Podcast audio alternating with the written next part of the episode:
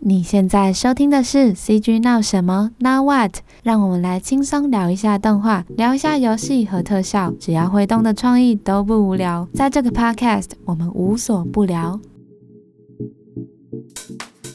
应该是说，我们开始连载前，我们就已经一直在推 IP 这件事情，可是就是被人家打枪嘛。IP 代言其实有点像是担任代言人的角色是一样，就是。你的角色漂亮，然后你的能见度高，怎么样的 IP 红，而不是漂亮？因为毕竟不是参加那个选美比赛，或是参加那个谁画的好的比赛，不是谁画的好就会有相对应的市场。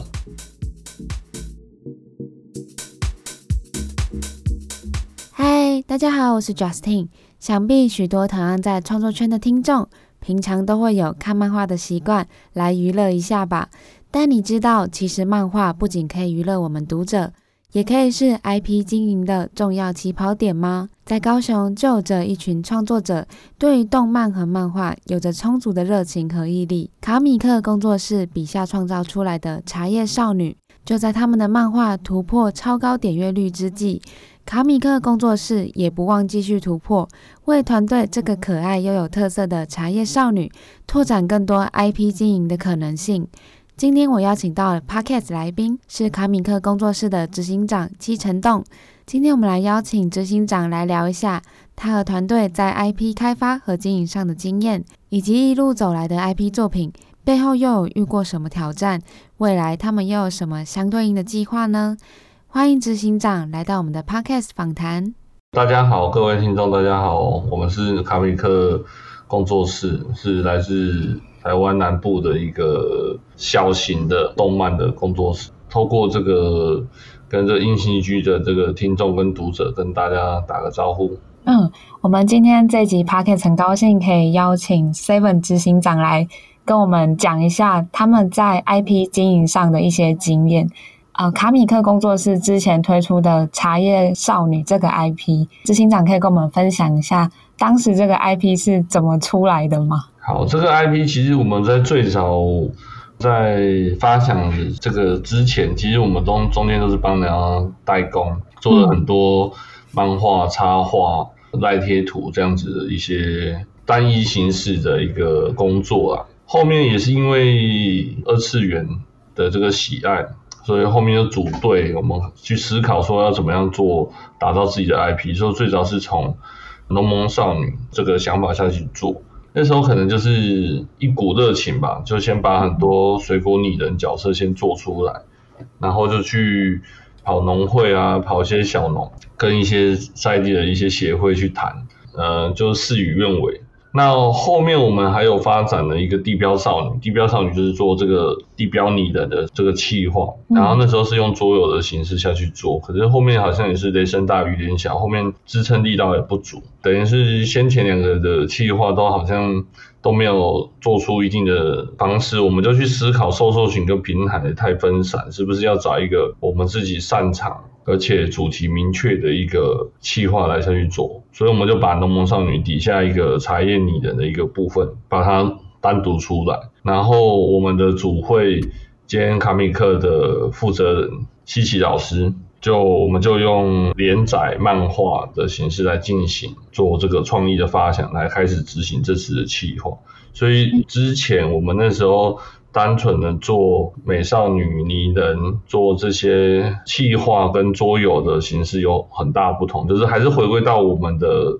发想的初衷啊，就是在二次元的面向，怎么样把一个主题做出来，这是茶叶少女的一个初步的一个开端。那到市场上，当然就是这样子的比较偏日系的画风，然后二次元。的角色，然后美少女卖萌的这种形式，在漫画连载就是意外得到我们签约平台的一个大力支持，所以我们那时候在流量就是达到超出自己想象的一个成绩啊，就是因为先前失败之后，后面也没有寄予太多的那个想法，就想说还是放手一搏嘛，哦，是，就是执行长刚刚分享，当时团队其实有分享到，就是初期是靠着帮客户去画一些设计，然后有点像是一边练功，然后一边累积人脉资源，然后到现在近期决定做自由角色的 IP 经营，就怎么样下定这个决心做这样的转换？其实这样子的转换，应该是说我们在做代工的时候，其实也想要做自己的 IP。可是，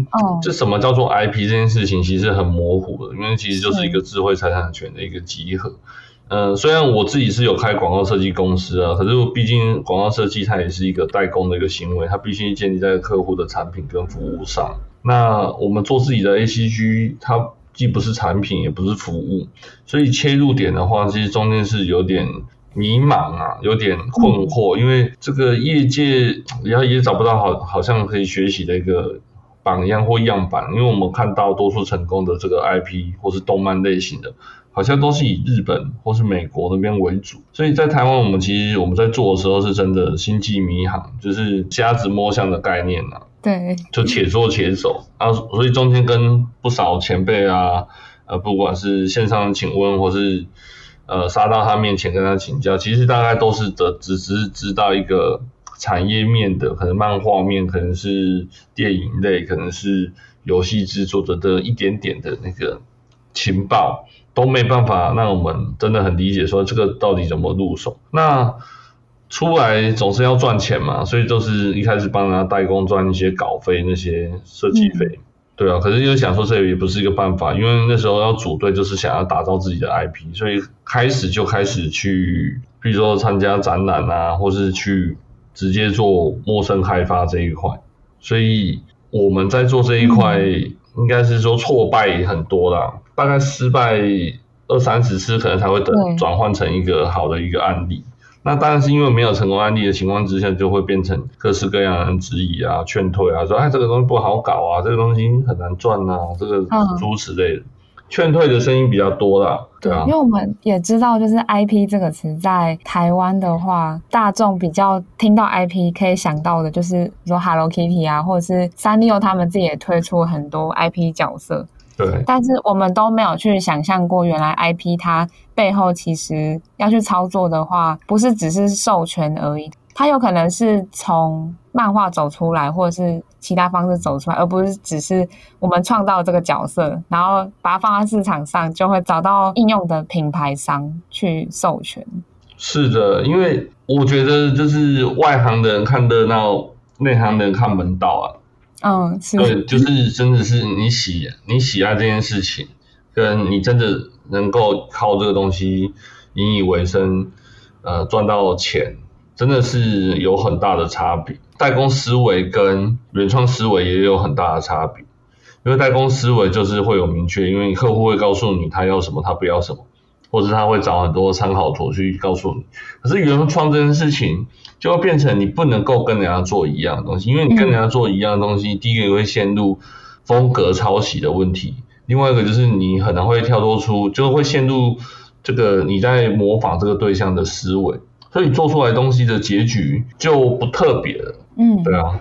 对。因为讲到模仿这件事情，我我上次记得跟执行长有聊到说，就当时团队在推出各个角色 IP 的时候，其实会有遭受到一些同行的问题，是说，呃，现在台湾市场可能就已经有这么萌的角色，为什么还要再做相似的风格？呃，对，这这这个还蛮有趣的，其实就是蛋塔效应啊，一窝蜂的嘛。对，这个这个我觉得好像是民族性的问题，就是或是这个地少人多的情况之下，可能大家就是看到那个东西就会一窝蜂跟进。可是我们倒也不是一窝蜂啊，我们是有策略性下去做。可是难免人家不会这样子看我们，他们会觉得说，哎，这个日系的东西很多啊，像比如说日本就已经很多，然后台湾也有一些前期有进入这个市场的，他们也有用二次元做了不少的作品。那他们难难免会大家会拿。我们的东西去跟他们做比较嘛，毕竟我们的东西比较新，所以通常就是质疑的的情形会比较多。像某某某已经做了，也也不怎么样啊，听说也不怎么赚钱啊。那你们这样做，你们怎么赚钱？或是哎、oh. 这样做这个东西市场就那么大，你怎么跟他做市场的比拼什么诸如此类。我们的想法其实就是建立在商业模式和商业行为的一个样子，也就是说，虽然样子是很像，那大家可能。会做这个东西，一方面一定都是有爱或是有喜喜好这个问题。喜好这个问题不是一个重点，重点是你怎么样做市场区隔跟做跨领域整合这个区块。哦，所以我们中间就是要跟前辈、跟同行、跟外界质疑的声音做一个，应该算是一个心理上面的一个拔河竞赛。嗯，对他当他他们提出他们的意见，我我觉得他们只是反映了他们自己内心的。问题的，通常讲话都是讲出自己的内心，通常不是那么客观，所以我们也是听听，我们追寻我们心中的声音。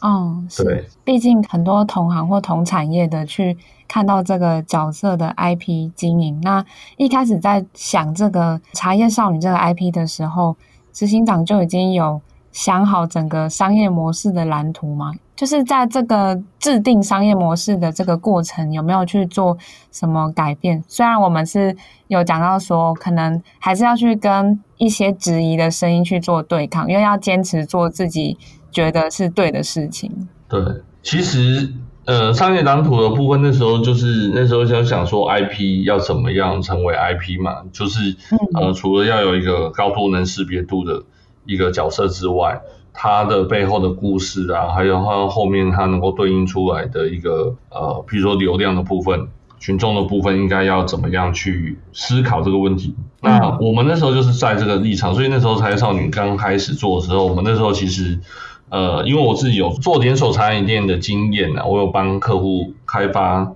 连锁茶饮店的设计的经验，所以中间就会去思考说，有打算那茶叶少女这样的东西，未来要发展成。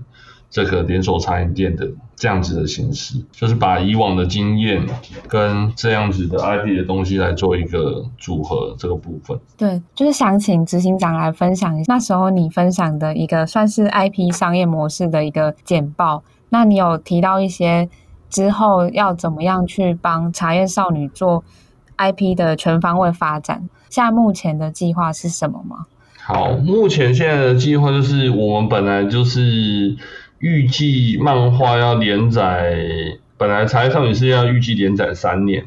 嗯，那现在已经过了一半了，那可能还会持续连载到可能未来四年五年吧，就是因为目前就是我们的流量还算可以，说没有没有到极好啦，可是就是相较于原创的漫画，因为毕竟的漫画很多漫画都是用小说来进行改编，那我们是毕竟是原创剧情加漫画。所以就是以这样子的流量算还可以，我们可能会持续的连载。那流量上面有的话，就是要流量变现嘛，所以我们开始就是开始要做呃一系列的规划，比如说像有声书，比如说呃我们第一季动漫画也做，可能预计可能就做第二季的动漫画，然后接下来就是连锁茶饮店的这个加盟通路的推动，然后再来就是啊游戏啊，早上在开手游的会议还。颇累的。嗯，刚执行长有分享到，不论是手摇茶饮店这种，它是一种接近大众的消费产业，然后手游又是数位娱乐的产业，然后上次好像有还有提到，像会发行算是数位货币，跨级了非常多不同领域。其实就是流量变现的部分怎么样进行变现呢、啊？包含 VTuber 的部分，这这些东西都是有在规划，嗯、也。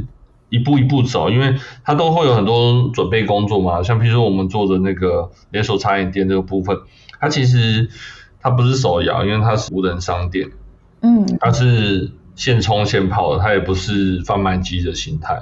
在台湾的形式应该是也没有这样子下去做，商业模式的规划也是很完整的一个生态链，这这就是我们做垂直整合的一个。这产业跟产业之间垂直整合的一个手法，怎么样去做？当然，我觉得还是建立在你的流量跟你的卖点上面是是必须要有特色的，然后你的产品必须要是稳固的。所以说，比如说连锁餐饮店，其实我们的茶饮还是追根究底嘛。如果只是噱头，那可能三个月这个店就可能会收掉了，就比较像快闪店。快闪店不能开太久，因为它就是一个呃流行嘛。它就是一个潮流。那你把它拉长，它的这个流行性跟潮流的特色就不存在了，那你这个营收就很难起来。所以我们还是以回到茶饮店它需要什么，就是好的茶饮店、好的服务或是好的这个选购的一个流程。这个东西我们是也是花很多心思。那怎么样在店里面增加它的娱乐性跟它的乐趣，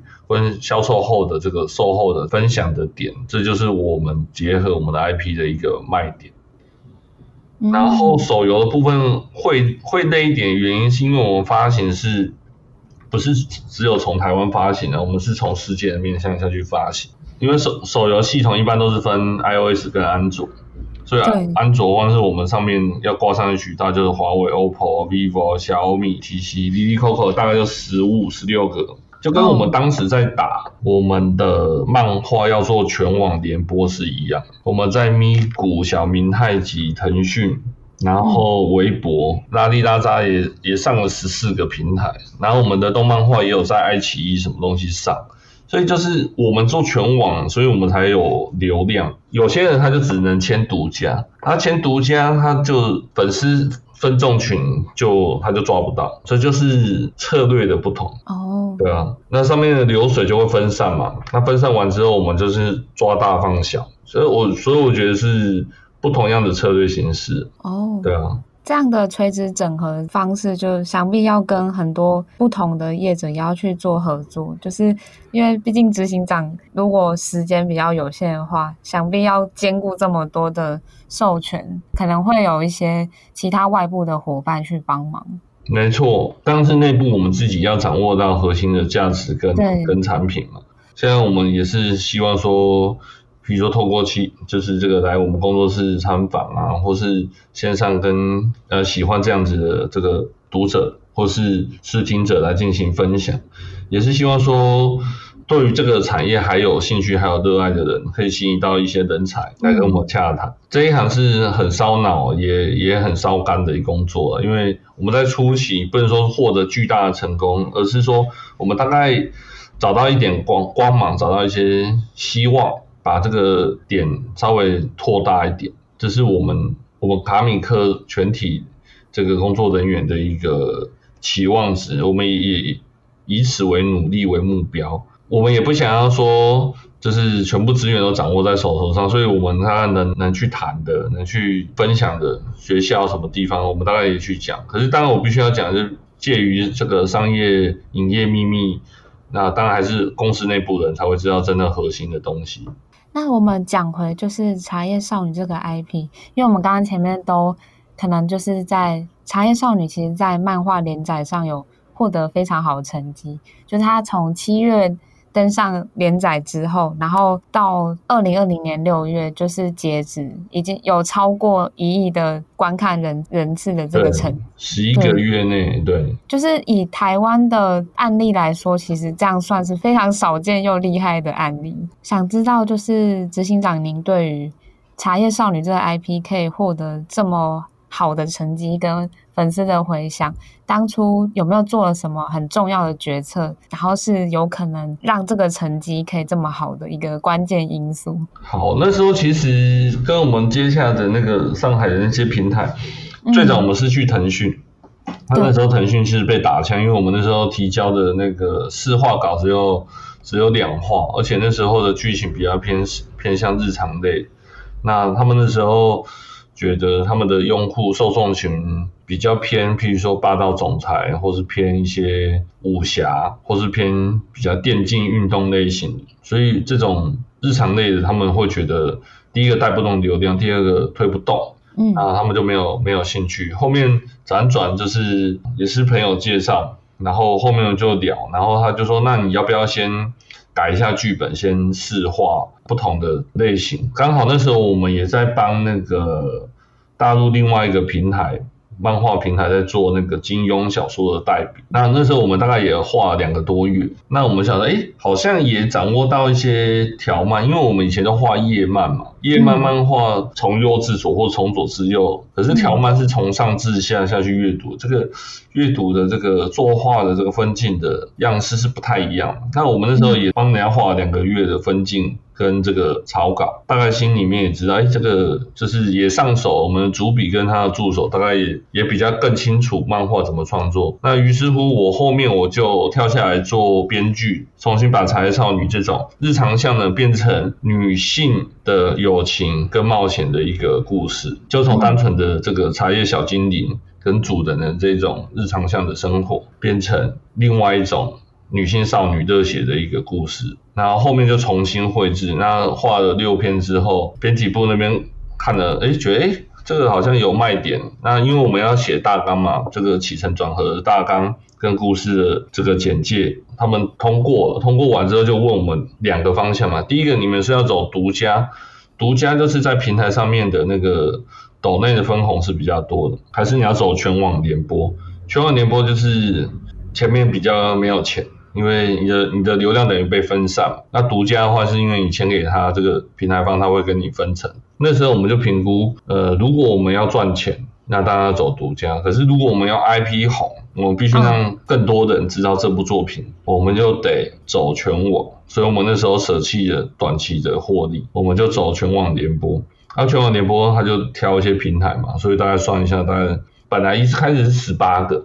后面因为他们很多平台不善经营，所以倒了倒，就可能剩十四个。所以本本来我们更早就可以破一亿人次观看，因为收了四个，就瞬间少了好几百万的观看人次。哦，其实你刚刚分享了一个很关键的因素，是要先赚钱还是先获得名声？应该算就是，如果是经营者的话，他们很多可能也都会去想说，我花了人力跟时间去做了这些作品的话，我要先赚钱还是先有流量？对很多人来说，都应该是一个很困难的抉择。嗯，这也是，这是也是取舍嘛。这个这个，我觉得这个没有办法，因为所以我才说我们在做 IP 的时候，有我们自己的战略思考点。嗯，对啊，就是刚刚讲的是经营方式的。一个策略。那如果讲到漫画内容的部分，因为那时好像记得有分享说，开始连载后，团队还是会去每周去看后面的后台报表，来决定说可能之后的内容要不要去修改。对。我们连载那时候就几个面向嘛，刚开始推连载当然是很紧张，因为毕竟是自己的作品，而且第一次也是用彩色漫画条漫的形式下去做，毕竟之前以前也是帮人家做代笔、做印刷本什么东西的，所以也没有什么流量报表这个概念。对方就说他们会有记录报表啦，所以就会给我们一些报表下去看，那我们就看那些报表来来决定作品怎么进行调整。那所以那时候就是上线。然后那时候我们是因为新作品上线，然后又是特殊的，然后我们的签约的这些平台，它它有协助我们去要的一些推荐位，比如说上首页，嗯，然后或是做跟我们讲说叫我们多机稿，然后就是做日更，那时候是爆更七天，就是连七天都有连载，所以那时候我们第一个月的那个，应该前两个礼拜我们的这流量就直接破两百四十万。哦，是对，所以那时候就是持续在一个可见曝光的一个发展上面，所以那时候就收获了不少读者跟跟流量，这是一个点。那后，后面就是因为我们在剧情调整的时候，毕竟我们一开始我们画这个角色和故事都比较在铺陈，所以那时候后面的流量有稍微掉下来一点。然后那时候我们就去看报表，到底哪个角色出来的时候是是可以，就有点像看收视率啊，哪个角色。哦出现是在那一周流量是有提升的，然后哪个角色出现是是比较没有。我们甚至有在我们的那个呃线上有做一些喜好人物的调查，你比较喜欢哪个角色啊？然后怎么样就进行投票，就还蛮意外，就是我们里面漫画没有出现的角色，竟然是拿下第二名。对啊，然后然后我们一直到连载到七月份的时候，就是。快快快一年了，这个角色才出现，人家说也等太久，对吧？因为我们角色太多啦，我们画的这个角色太多，所以就变成，其实在整个作品的安排上面是还蛮辛苦。嗯，就我我们可能比较像是剧组啊，要安排不同的演员，然后上，然后彼此的故事还要有一个连贯性。哦，执行长讲到剧组，那我觉得现在好像已经就是团队已经从剧组进化到已经是经纪公司的一方向，就是当时是在。获得了就是这么好的呃漫画的观看人次之后，大概是在什么时候开始去推动 IP 去谈合作的这个方式？应该是说我们开始连载前，我们就已经一直在推 IP 这件事情，嗯、可是就是被人家打枪嘛。嗯、因为其实都还是在于 IP 代言，其实有点像是演艺经纪的艺人找代言，就是。当担任代言人的角色是一样，就是你的角色漂亮，然后你的能见度高，所以我找你来当我们的产品的代言人，可以增加这个商品的利润啊，卖的比较好，然后卖的比较多，甚至可以多得到一些新闻媒体的报道，或是甚至就是说这个广告代言人的粉丝很多，那因为找这样的广告代言人。进而可以从这些明星的粉丝中得到实际上面的购买的消费力道。我觉得 IP 的形象也是像这样子，只是就是一个真的，一个是虚拟的的差别。嗯，对，所以怎么样的 IP 红而不是漂亮？因为毕竟不是参加那个选美比赛，或是参加那个谁画的好的比赛，不是谁画的好就会有相对应的市场，哦、这个市场不一定。那所以就是还是在于受众群跟观众群的你的人数啊，你的这个市场的反应的好坏。所以我们刚好就是因为我们有漫画嘛，漫画就是一个载体。就是我我讲我们在前面两个失败案例，我们那时候就就是一股脑的推，可是完全没有去思考一个受众载体是什么。所以嗯，做出漂亮的美少女的这个二次元的角色。厉害的会师都会做，所以厉害的会师再怎么样做，他都是红会师他自己啊。可是我们是公司，所以我们不打个人，嗯、不不打个人主义嘛，我们就是完全用公司对外。那我也只是公司的一个发言人跟负责推动的人，我也不是标榜我自己的个人英雄主义。嗯，那所以就是团队合作的情况之下，我们就去思考 IP 的东西的受众，所以我们就有很多对应的报表去给。我们要洽谈的这个 IP 方告诉他，而且我们现在的漫画正在连载，所以我们随便丢一个链接都好几千万，他们都可以看得到。当然说服力就相对提升嘛。那但是我自己我本身是设计师的关系，所以我也开始把这个里面的角色里面做了一系列的商品的设计，去提供给呃想要跟我们谈 IP 授权的厂商也好，客户端也好，跟他们提说，你看我们也有设计的能力，所以我们可以在商品在实际上。呃，贩售之前我们就已经可以做出一个很棒的一个示意图了。哦，现在执行长应该最近刚好又刚开授权，所以最近会更忙。应该是应该是这么讲啊，应该是说从大年初一就一直忙。那为什么忙的原因，其实就是、嗯、呃，我们我们知道 IP 的属性要怎么样做，因为现在的人求新求变。的速度很快，就像手机的，大概每两年大家都要更新一下。那些比较念旧的，可能还会撑个四五年。可是，一般现在以流行的面向，这个不管是系统更新也好，还是流行性的东西，其实变化很快。那打铁要趁热嘛，现在我们的茶叶少女等于算是做出一个里程碑，大概我们抓去年六七月好，所以我们要怎么样在这两三年内让茶叶少女在这个市场上面先站稳了，这就是我们二零二一年今年最大的一个挑战。所以所有的东西几乎都要加速啊，就本来可能只是漫画创作啊，或是原作剧情的创作啊，或是一些周边商品的一些设计，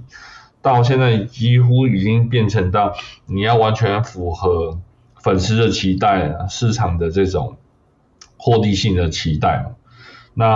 IP 授权跟我们授权的这些厂商，他们当然希望，就是他们签完合约，把这些周边商品做出来，当然能希望热卖。那要怎么样给给他们支持这样子的信心？就是我们要给他们一个很完整的一个生态链，告诉他们我们有游戏的支持，所以游戏的这个会造成另外一波的这个流量，会让这个漫画的这个读者。会转移到游戏，那游戏他玩完游戏之后，他可能看到游戏里面的角色啊，有什么配件，有什么啊新的造型，他们可能会想要购买。相信我们这些授权商也有很完整的一个产业的一个支持跟报告，而不是呃我们的漫画很红，你应该要跟我们授权，然后我卖给你，然后你的商品都卖不动，这不是一个好的循环啊。对我们来讲，就是呃愿意给我们机会的授权商跟客户，我们应该是战友，我们应该是在在同一个阵线上面，他们应该同时可以得到我们公司经营对于这个 IP 的一个信心跟我们怎要怎么操作这波的流量，让这些厂商他们可以在什么时机点把什么样的产品推到市场上面。也就是我们现在已经在试着想要制作一个，就是成立一个制作委员会的一个概念。这些厂商在不管是我们游戏啊、有声书或者动画各式各样的这些作品上面，他们推出的时候就有拿到足够的图做。足够的商品给粉丝来进行购买。嗯，刚刚执行长分享有一个很重要的点，就是我们如果大众去看，可能授权这件事情，就是漫画这件事情已经很红了，那想必拿出这样的成绩去，很说服品牌方，他们也也是一个很有利的数据。但是执行长刚刚分享的是。还是要持续的去经营这个 IP，就是可能要让它去不同的媒介去呈现，而不是只是拘泥在同一个平台上。是的，而且对于我们是创作者的身份来讲，其实源源不绝的创作灵感当做一个茶叶少女是没办法满足我们。我在酝酿第二部和第三部的 IP 跟跟作品上面嘛，哦、所以我们一直有希望想要征才，也希望说把这些 IP 的作品可以跟。呃，有心想要投入的这些朋友，或是有心想要进入这些业界的人来进行一个交流，告诉他们，啊、呃，我们怎么做，所以才跟施育者这个 ACG 的这个这个平台来，今年度也会来做一个深度的合作，怎么样开课让他们从只是在看热闹的门外汉，可以引入进来，并且告诉他们足够的商业模式跟这个市场需要支持给到的技能。哦，那这样课程是？大概会是什么样的模式吗？这个课程的模式大概就是一个，呃，这么讲好了，嗯，我们就试想说，我们就像漫威宇宙一样，就是我们现在有茶叶少女宇宙，然后地标少女宇宙、龙梦、嗯、少女宇宙，那这些宇宙我们。当一间我们自己公司要下去支持是不太可能的，因为如果同样都要走茶叶少女的一个模式，它势必应该也是要做到同样的，比如说漫画的连载，呃，动漫画的制作，有声书的制作，到一系列的周边商品这些东西。那可能他不会开连锁茶饮店，可是他可能会发展成，比如说 VTuber 角色的，说比如说当地的观光旅游大使，他可能会跟县市政府合作。甚至会跟国外的城市合作这个部分的全新形态的企划，它就需要大量的人力物力。可是，与其我们培养员工去做这样子的的支持，倒不如我把这些 IP 开放给这些想要投入的人，我直接授权给他们，然后把他们引荐投资人。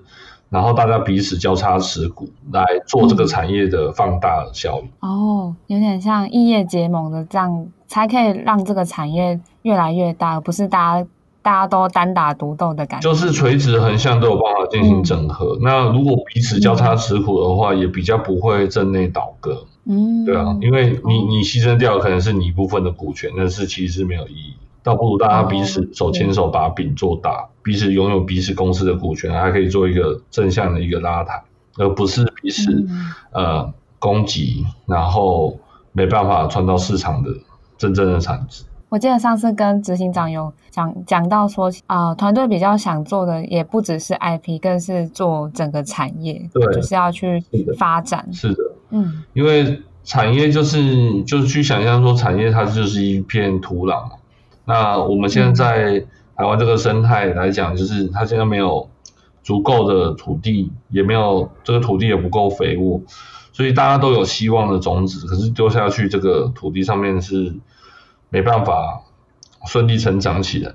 要怎么样把这个土重新翻过，让它导入营养，让它有足够的能量跟营养，能够支持投入的希望的种子。我们会是希望我们是第一个能够以身作则去投入这个的角色，嗯、那吸引更多对这东西有热爱，真的有比较高尚的情操跟理想抱负的人进来，而不是炒短线，然后一窝蜂跟风的人进来。对，然后我们刚刚 Podcast 访谈前面就是请执行长分享很多在 IP 经营上的一些经验。那刚刚也有讲到说之后会开一个课程去。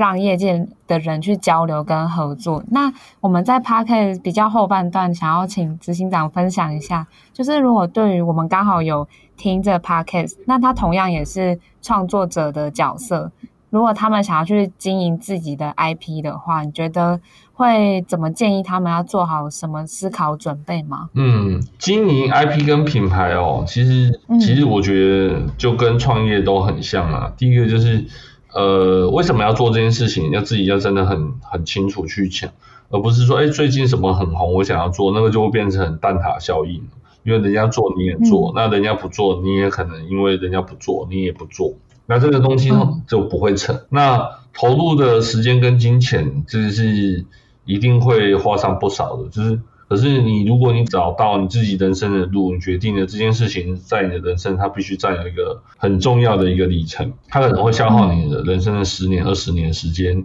你为此你愿意投入来经营品牌跟 IP，我觉得是比较值。因为品牌跟 IP 的这个草创期跟获利期真的是因人而异，它可能是因为呃有巨大的这个刚好跟风，或是运气很好，这个你找到一个。很欣赏你的投资人，那大多数时间大家都是默默无名、默默耕耘，大家都要一段时间啊，因为你得不停的去跟人家证明你可以做到什么样的程度，一直去挑战，嗯、呃，你自己的极限。所以这通常我认为没有三五年，可能熬不出个名堂。那可是如果要走速效，我觉得很难啊，因为。速效这些东西，我必须要讲的是来得快去得也快，因为我们讲 IP 它是要养的产业嘛，你的这个不管是哆啦 A 梦，或是樱桃小丸子，或是精灵宝可梦，它有点像是酒一样，就是你酝酿越久，那你的受众群它一直不离不弃你，他可能年纪还小，他可能只是个这个学生族群，没有什么钱，到一直到他到社会中间分子，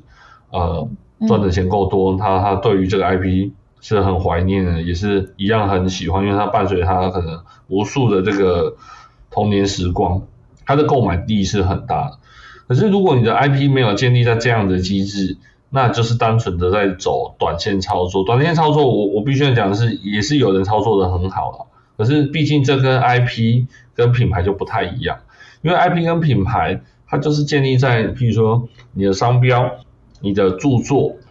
这些东西你可能要注册，是随便注册，基本上都是十年嘛。那你没有十年运作的打算，那你注册商标，这个成本是没有意义存在。但是你的角色如果只是要炒短线，譬如说卖弄色情啊，卖弄性感，卖弄时事的东西，你可能会红到一时。可是你经过几个月，可能不用一年的时间，你可能就直接被消磨掉。比你更敢裸露，比你更敢的的，比你更夸张的。你就会被他们超越，嗯，那你就没办法成为经典，没办法成为经典，你要变成品牌，你要变成 IP 指向，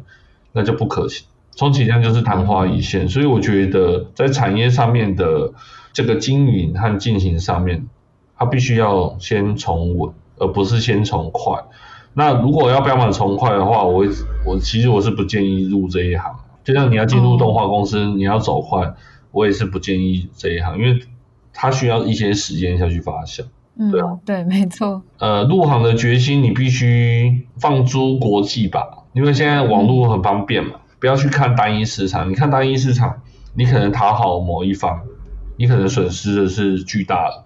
尽可能是以国际的面向去思考，你的 IP 怎么样跟国际接轨。不然，如果你只讨好了一小群群众，你可以获得那一点点掌声，你后面的东西应该都玩不下去。嗯，对啊，所以当然也有人，他他们的立场会讲说，你连一点点的这个群众，你都没办法讨好，你还要妄想一一群人。可是我觉得这个是呃我个人的情况的心得啦，因为我最早我也有在做这个神明公仔这个 IP 的经营。嗯，诶，你可以把它当做一个过程，也可以把它当成一个失败案例，我从上面啊、呃、得到的一些教训，还是一些体悟。嗯，我刚刚在思考说，那这样是不是如果要把创作以 IP 的这样的角度去经营，是不是前期就真的要也要想办法？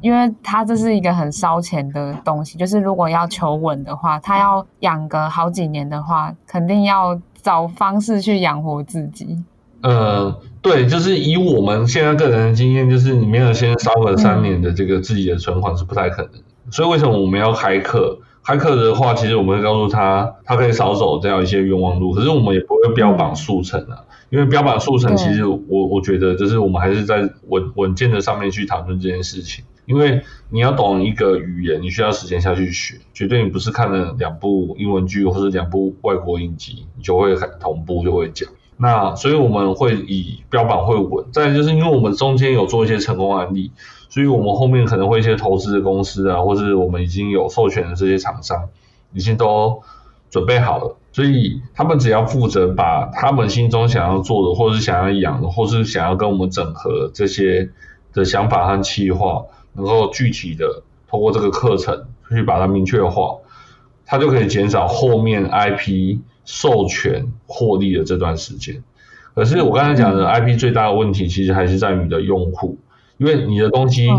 做的很棒，厂商也都有，可是因为你没有流量，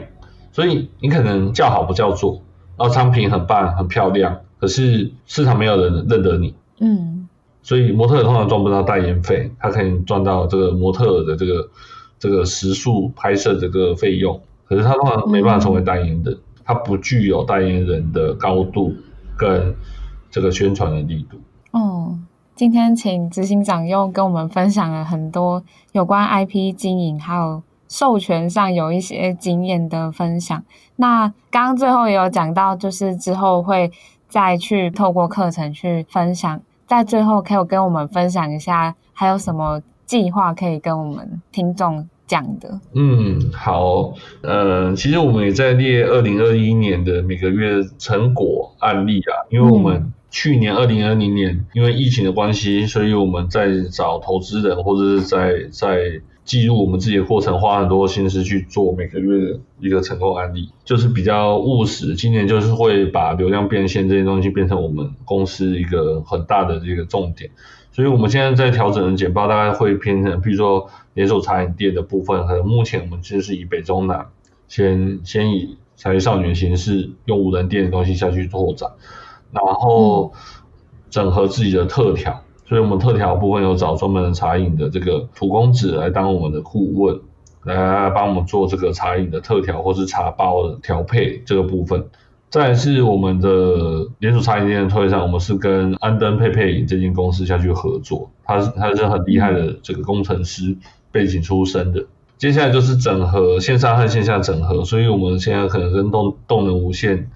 这些科技公司来做这个茶叶少女的 VTuber。或是 NR、VR 装置的运用，这些开发，那这些东西都会广泛使用茶叶少女的图像来进行线上和线线下的一个宣传这个部分。然后这是茶饮店部分，然后茶饮店部分接下来可能就是其他国外市场，比如说中国大陆市场，那我们可能就是跟北京那边的清华大学底下的公司来进行合作，可能跟中国大陆的武夷山集团来进行合作，因为原物料。那另外一个就是就是海外市场的部分。呃，我们目前应该是跟斜角巷这间公司来合作，海外的原物料的这些配合，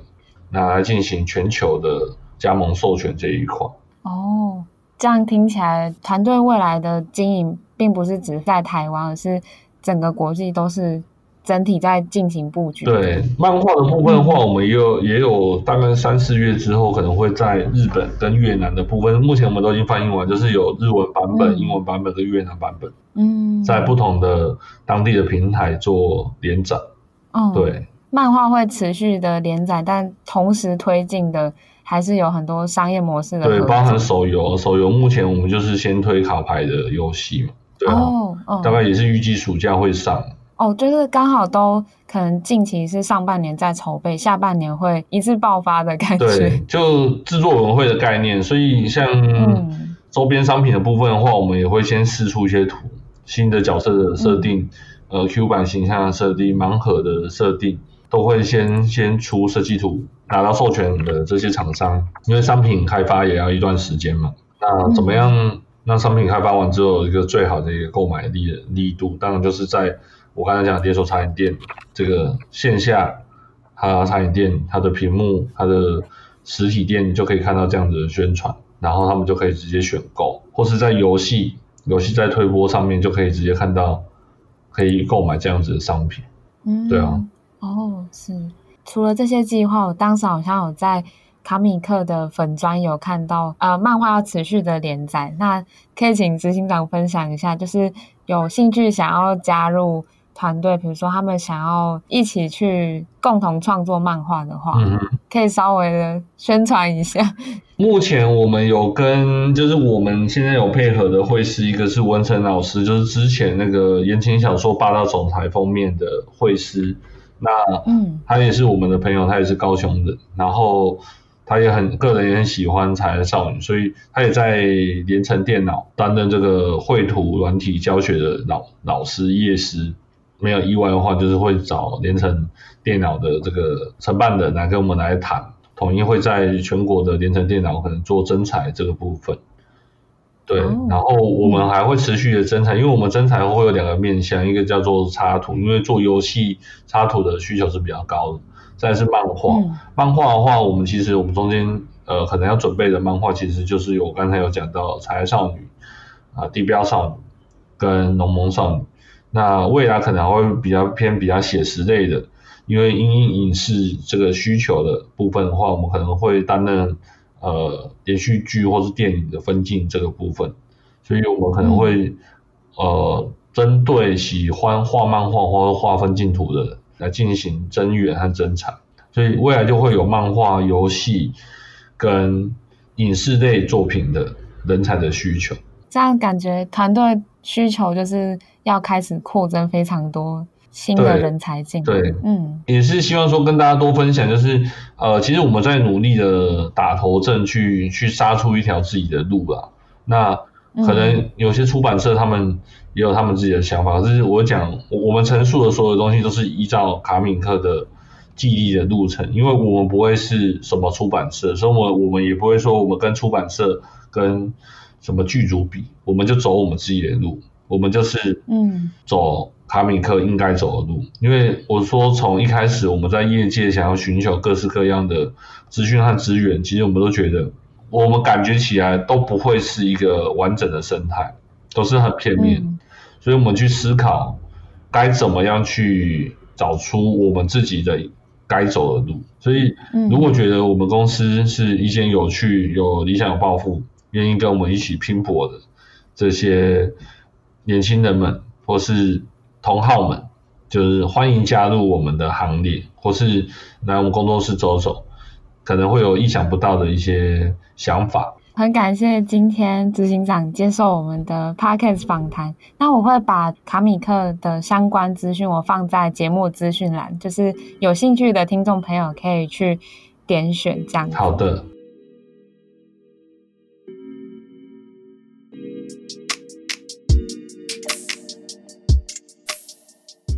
谢谢你的收听，喜欢这个 podcast 的话，记得帮我们去 Apple Podcast 评分五颗星。CG 闹什么闹 What 在每周三、每周日晚上八点更新一集新的 podcast，也欢迎你到节目资讯栏找到回馈问卷连结，分享你对 podcast 的想法，或是想要主持人去邀请的来宾，也欢迎你和主持人 say 个 hi，到 INCG 的 Instagram 和脸书粉专都可以找到我哦。那我们就下次见喽，拜拜。